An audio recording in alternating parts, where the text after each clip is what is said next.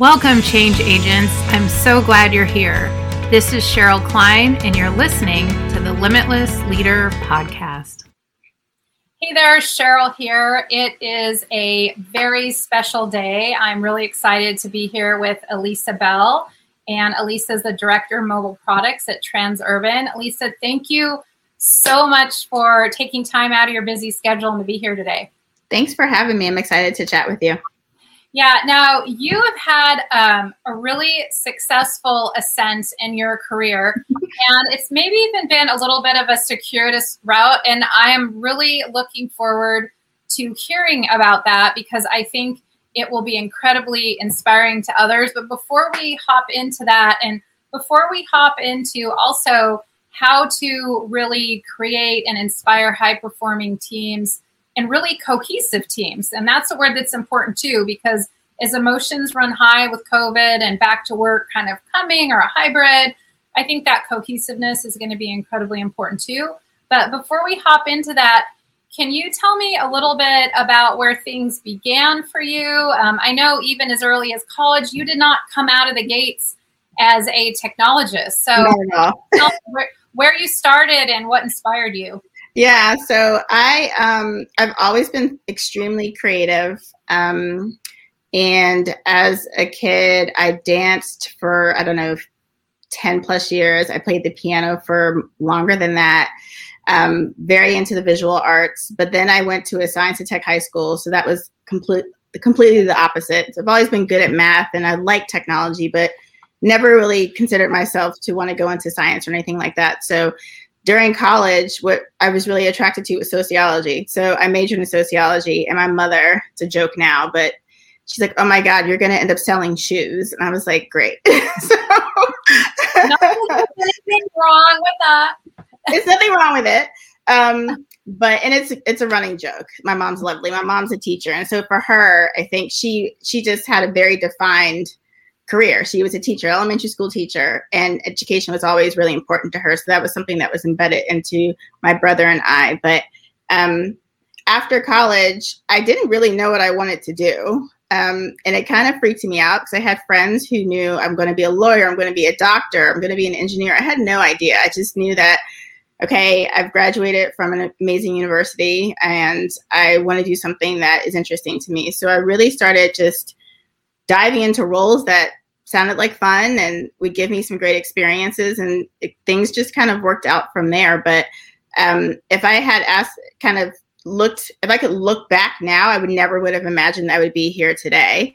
Um, and it's just it's funny i remember giving a talk to some students and i had this slide that showed my career like a zigzaggy line versus a straight line because there have been so many turns along the way, but ultimately you always kind of land where you're meant to be. And so I kind of had roles in the financial space. Um, I worked at Ernst & Young in business operations. I worked at Blackboard, which was a technology company. And I think that's when I really saw that um, product development and marketing and sales were really driving major decisions at an organization. And that's what really prompted me to go back to business school. So I think for me is uh, and one thing I do like to tell people is that you can end up in a STEM career, but not not start out that way. You don't have to be a coder. You don't have to be an engineer um, by trade. Um, it, it's really about the experiences that you're able to get and your transferable skills and how you can parlay that into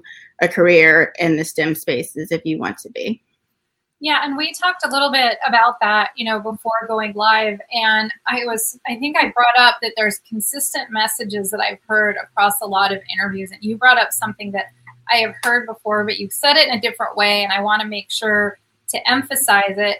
And that is be less concerned about what's expected of you or what you expect of yourself. In other words, the story that you have in your mind of what you should be doing mm-hmm. versus what you're interested in doing. So, can you speak right. to that a little bit? In that, when you said to really um, keep that in mind and focus on the experiences. Absolutely. I think so, for me, I found myself, um, I'm a planner, very type A. So at 25, I want to be here. At 30, I want to be here. And 35, I want to be here. And I think um, that puts so much pressure on yourself to um, make to fulfill these arbitrary checkpoints that you've put in your life instead of enjoying the journey and focusing on the experiences that you want to gain, the things you want to learn, um, the people you want to meet. Uh, and I think once I started to shift my mindset in that way, um, my growth um, within my career really changed.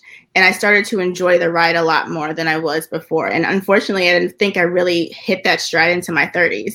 And if I could go back and tell myself in the 20s just that, I, I it's always interesting. I wonder what where I would be. But um, I think it's so key to understand what do you want to learn, what exam, uh, what um, opportunities do you want to walk away with, what impact do you want to leave at an organization versus being solely focused on I want this title. Um, I want to have X number of direct reports. I always go back to the why. What are you truly trying to accomplish? And I think once you focus in that way, um, the sky's the limit. Yeah, and so just to reiterate that, I asked the the question of if you were to put your hands on the shoulders of your young, your 25 year old self, what is the one thing that you would look yourself in the eyes and say you always need to remember this? Like, what could you share with people? Uh, relax and enjoy the ride. Just relax, and I think I was always uptight and really worried. I worried a lot. I was uptight. I was always concerned with um, am I going to be successful? Am I successful? And I would just tell myself to just relax, take a breath, and enjoy it because it goes by so fast. And you don't want to spend so much time um, worrying about where you are within your career or comparing yourself against others that you truly miss those golden nuggets and those opportunities or those interactions with people or um, those great things that you accomplish within different roles um, being so focused and on whether or not you're truly achieving some fictitious benchmark you've placed on yourself so i would tell myself to relax and enjoy yeah and i think that's not just for emerging leaders Right. I work with so many amazing women who are, you know, maybe they're a chief marketing officer and they're looking to get on a board seat. It's like, enjoy the process. I mean, I think that is just a very um, universal message, is what I'm absolutely. And so, of course, I have to ask about mindset just to kind of marry the two worlds that we're in. And if you mm-hmm. look at your journey and how you you know, gotten to the level of success that you've seen at Transurban and even prior, what mindset has allowed you to kind of keep that worry at bay and just keep chugging along and doing the things? Yeah, that's a great question. I think um, having kids forced me to change how I think and how I rewired my my mind and how I talk to myself. So I think for me, it's having a mindset of being um, what's the word I like to use? It's almost um, giving myself grace. Um, I think once I started doing that, I I was able to be more effective because I was giving myself the permission to make mistakes. I always tell my team that if you're not making mistakes, you're probably not pushing yourself hard enough. And I think that's so true. And so I think once I was able to shift my mindset to give yourself some grace, um, I was a little more fearless. Yeah, that is so, so important. And your team is lucky to have you because we, uh, as human beings, just so you know, based on the last 40 years of human performance research, we are creatures of comfort. And we all know that success lies beyond our comfort zone. We might stick our toe out there, but we're not likely to exist out there for very long by ourselves um, until we start to form some habits. And so it's really great that you have that mindset and that drive and you know push others because you probably see the greatness in them that maybe they don't see in themselves mm-hmm. yeah absolutely and that really parlays into you know the title of what we're talking about today and that's really building high performing but also cohesive teams. You know, as we're in really the coming into the middle of year two of a pandemic. Um, I mean, this was we've talked about it. This was important before a pandemic. But mm-hmm. now, as we get ready to either go back to work or have a hybrid or or end up staying at home working, it's just emotions are running high. Probably it's difficult to focus. So, can you share a little bit about um, your thoughts on building high performing teams that are cohesive? In other words, that are kind of working together like a fine oiled engine mm-hmm. and helping each other out. Yeah, absolutely. I think there are two things that I I think you have to have as a baseline, particularly as a manager or people leader, to to form that a cohesive and high performing team. One is showing empathy and showing vulnerability.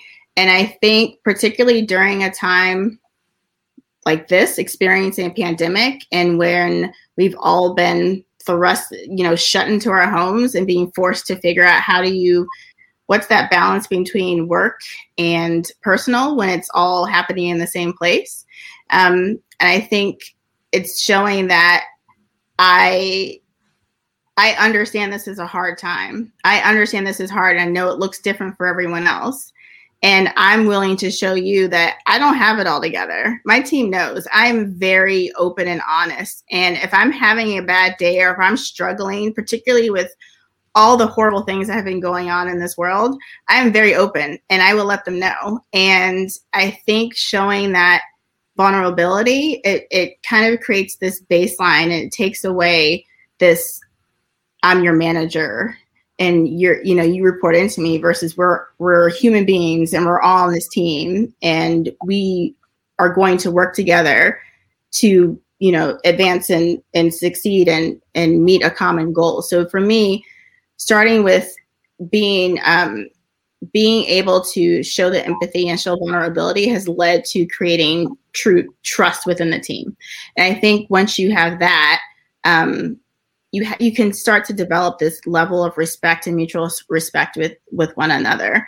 Um, and I think more now more than ever, it's just everyone is dealing with this very differently, and you can't jump to conclusions about um, about someone's performance, for example. Um, to me, it's always coming, taking a step back and trying to put yourself in their shoes and um, and being a great communicator and having an open line of communication. So, you know, I have a small team, but I would say we're extremely close because we we show those same two qualities to each other 24 7 mm-hmm.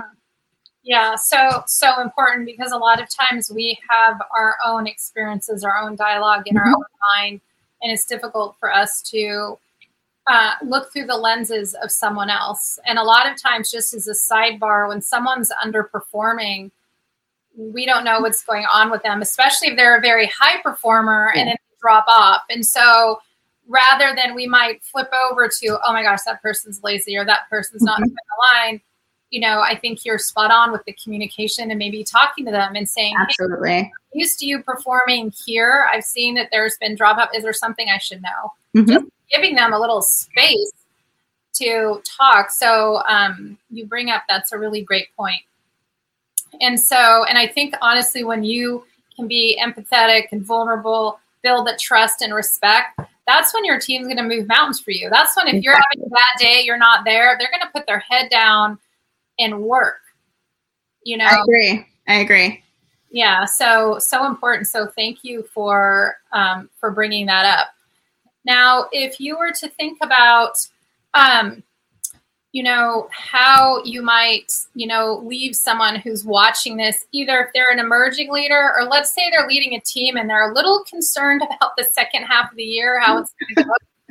Can can you leave them with some tips or tools or calls to action where they can consider and plan into the rest of the quarter and the rest of the year?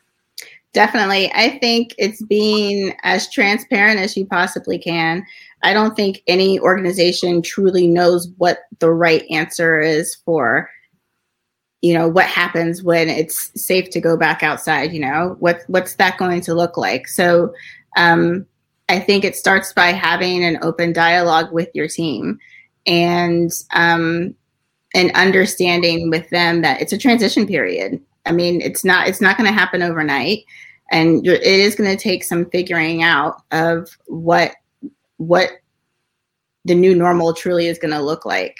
So um, I think also another thing I would I would stress is that every person is an individual. So you have to kind of meet everyone where they are um, within um, their comfort level within this pandemic. Everyone has a different risk tolerance. Everyone um, has different, you know, personal commitments and things that they have to consider. But I think as a leader, it's your job to help remove as many roadblocks as you can for your team to allow them to perform their job to the best of their ability. Yeah, so that's so important. And then what about I noticed that when we were also chatting before and, well, let me let me back up a little. Um, last year, I interviewed Kellie McElhaney, and she and I'll tell you what she has to do with anything. She is um, a professor at UC Berkeley Haas School of Business, and she's the founder of the Center for Equity, Gender, and Leadership. And sh- we were talking about gender equity, and she's like, "Well, Cheryl, you know, there's a tremendous amount of inequity within our gender." And I think I conceptually knew that. Mm-hmm some reason when she said that, it just landed on me like a ton of bricks. And I've really started to look into that. There's um, for um, women of color, especially, um, or women who are in a group that they feel marginalized. Mm-hmm. There's certain level of emotional tax. There's just certain things that they might have to deal with that maybe other even other women don't have to deal with. So, can you shine a little bit of light on that and maybe how we can make it better. Like we yeah. are talking, I like to talk a lot about, you know, what's called tactical empathy. In other words, having the ability of me literally, literally or figuratively to put on your glasses and go, okay, what's my, you know, what's Elisa's day going to look like? Uh, not what is it like to be Elisa, but mm-hmm. I am Elisa. What's my day like? And so, how can we, when you factor that into cohesiveness and compassion, all those things, what's one thing that you know, we and also that companies can start doing so we start to understand each other a little better? That is a big question. That's a great question. Um, wow. So when I think, let me attack this in a couple different ways. What I think companies need to start doing, and it's not just leadership has to play a key role, but it's at every level, is working to create workplace cultures where people feel like they can come to work and be their full authentic self they don't have to um, kind of show up and and put on a facade as to what they think they have to sound like look like act like in order to succeed within that organization i think that's where that uncomfortable tension comes in so for an example i'm a mom of two kids um, and I think a lot of women can probably relate. You, when you have a rough morning with your kids, it is very hard to switch it off completely to go in and run a meeting but if you feel if you work at within an organization where you feel like you don't have to be all buttoned up and you could you can you can still be professional but you don't have to have it all together all the time it, it just it makes life a lot easier um, and so i think being a woman of color um, within corporate america i've experienced many things from microaggressions to things that are just blatantly inappropriate and racist. And I think what others can do is to be a true ally is to listen and try to you know and try to understand but figure out how can we help create how can we help create a workplace and an environment where these things won't continue to happen. And I think a lot of it starts with having an open dialogue and discussing these things makes everyone uncomfortable. And but by not talking about what's happening, you're never going to start to figure out how you can work together to solve the problems and make make environments truly inclusive. I think it's one thing to make an organization diverse but to have an inclusive organization is completely different. And I think sometimes companies over index in the diversity department, hire lots of great diverse talent, but how do you make them how do you keep how do you have an environment that's inclusive for all to thrive and really progress and do well within the organization yeah, and I think so having regular dialogue. And like I said, humans are creatures of comfort. Mm-hmm. So I'd be remiss in saying that I've never um, avoided an uncomfortable conversation within my family or I have, I have, adult kids now. You know, sometimes it's you, you have kids too. You have to, you have to pull one aside and, you know, it's yeah. not all good job, you know. Right. and so we all know what it's like to kind of put that off for a little bit, but mm-hmm. being very strategic and intentional. And I, I think, I mean, and, and you can correct me if I'm wrong, but I think people need some training on how to get the most out of these conversations and maybe have, um, you know, either from an organizational standpoint, just to make sure things are communicated in the right way.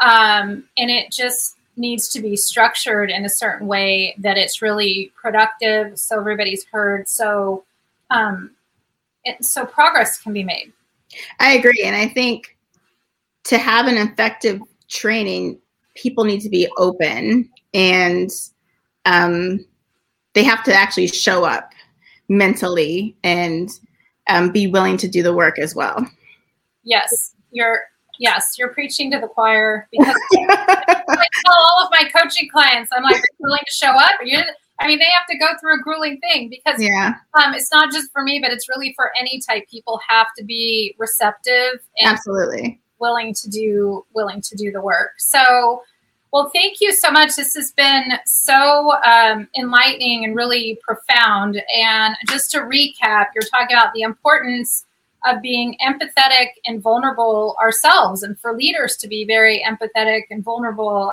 and to build trust, and ultimately to um, have respect of our team so they in turn have respect for us, and to also have consistent communications to foster an inclusive workplace. So, top talent that is diverse can be not just retained, but so they can thrive, which will in turn someday people will recognize that it will benefit everyone. Mm-hmm. Um, and so if you wanted to leave everyone with something, so in other words, or if you could look everyone in the eyes and leave them with something that they could really use and put in their back pocket and really be important moving forward, what would that be? I touched on it a little bit, but it's truly um, stop comparing yourself to other people. Be very honest with yourself and what do you want to accomplish? What experiences do you want to obtain? Um, and how do you want to leave your mark at an organization or in this world? And that, I think, if you approach whether it's your career and your next role in that way, um, I think it opens it opens up doors and you might end up in a role that you wouldn't have even considered if you were truly focused on what you think the next step logically might be for yourself. Um, i've found that um, no career path is linear um, and ups and downs happen but they make that's what makes you special and makes you um, resilient and um, helps you do even better as you move throughout your your career. So enjoy the ride. Don't be so focused on the end goal, um, and truly uh, do things that make you happy and spark joy. I know it sounds so cliche, but um, it really that's what I have found is um, allowed me to really flourish and, and do my best within my career. Yeah, and I'm also hearing to just to try things. If someone yeah. sees something in you and you know, maybe you're working in finance and someone pulls you into the fintech part of finance and you're like, mm-hmm. I'm not good at that, but hold back on the I'm not good at that and give it a try if it's interesting to you. That's yeah, and that's what happened in the role I'm in now. Um, my manager, um, I was in a, a purely marketing role, and she is an amazing person, and she saw something in me and was like, "I think you could do this." And I'm doing it. And so, you know, you have to trust yourself and trust trust what others might see in yourself that you don't necessarily see in yourself. Yes, I really want people to hang on to that. Trust in others and what they see in you mm-hmm. that you might not see in yourself. I have heard that message over and over and over over probably the last year and a half of doing these interviews. So it is so, so important. Elisa, thank you so much for thank taking you. to your continued success. And I really admire what you've accomplished and I look forward to following you. Thank you so much.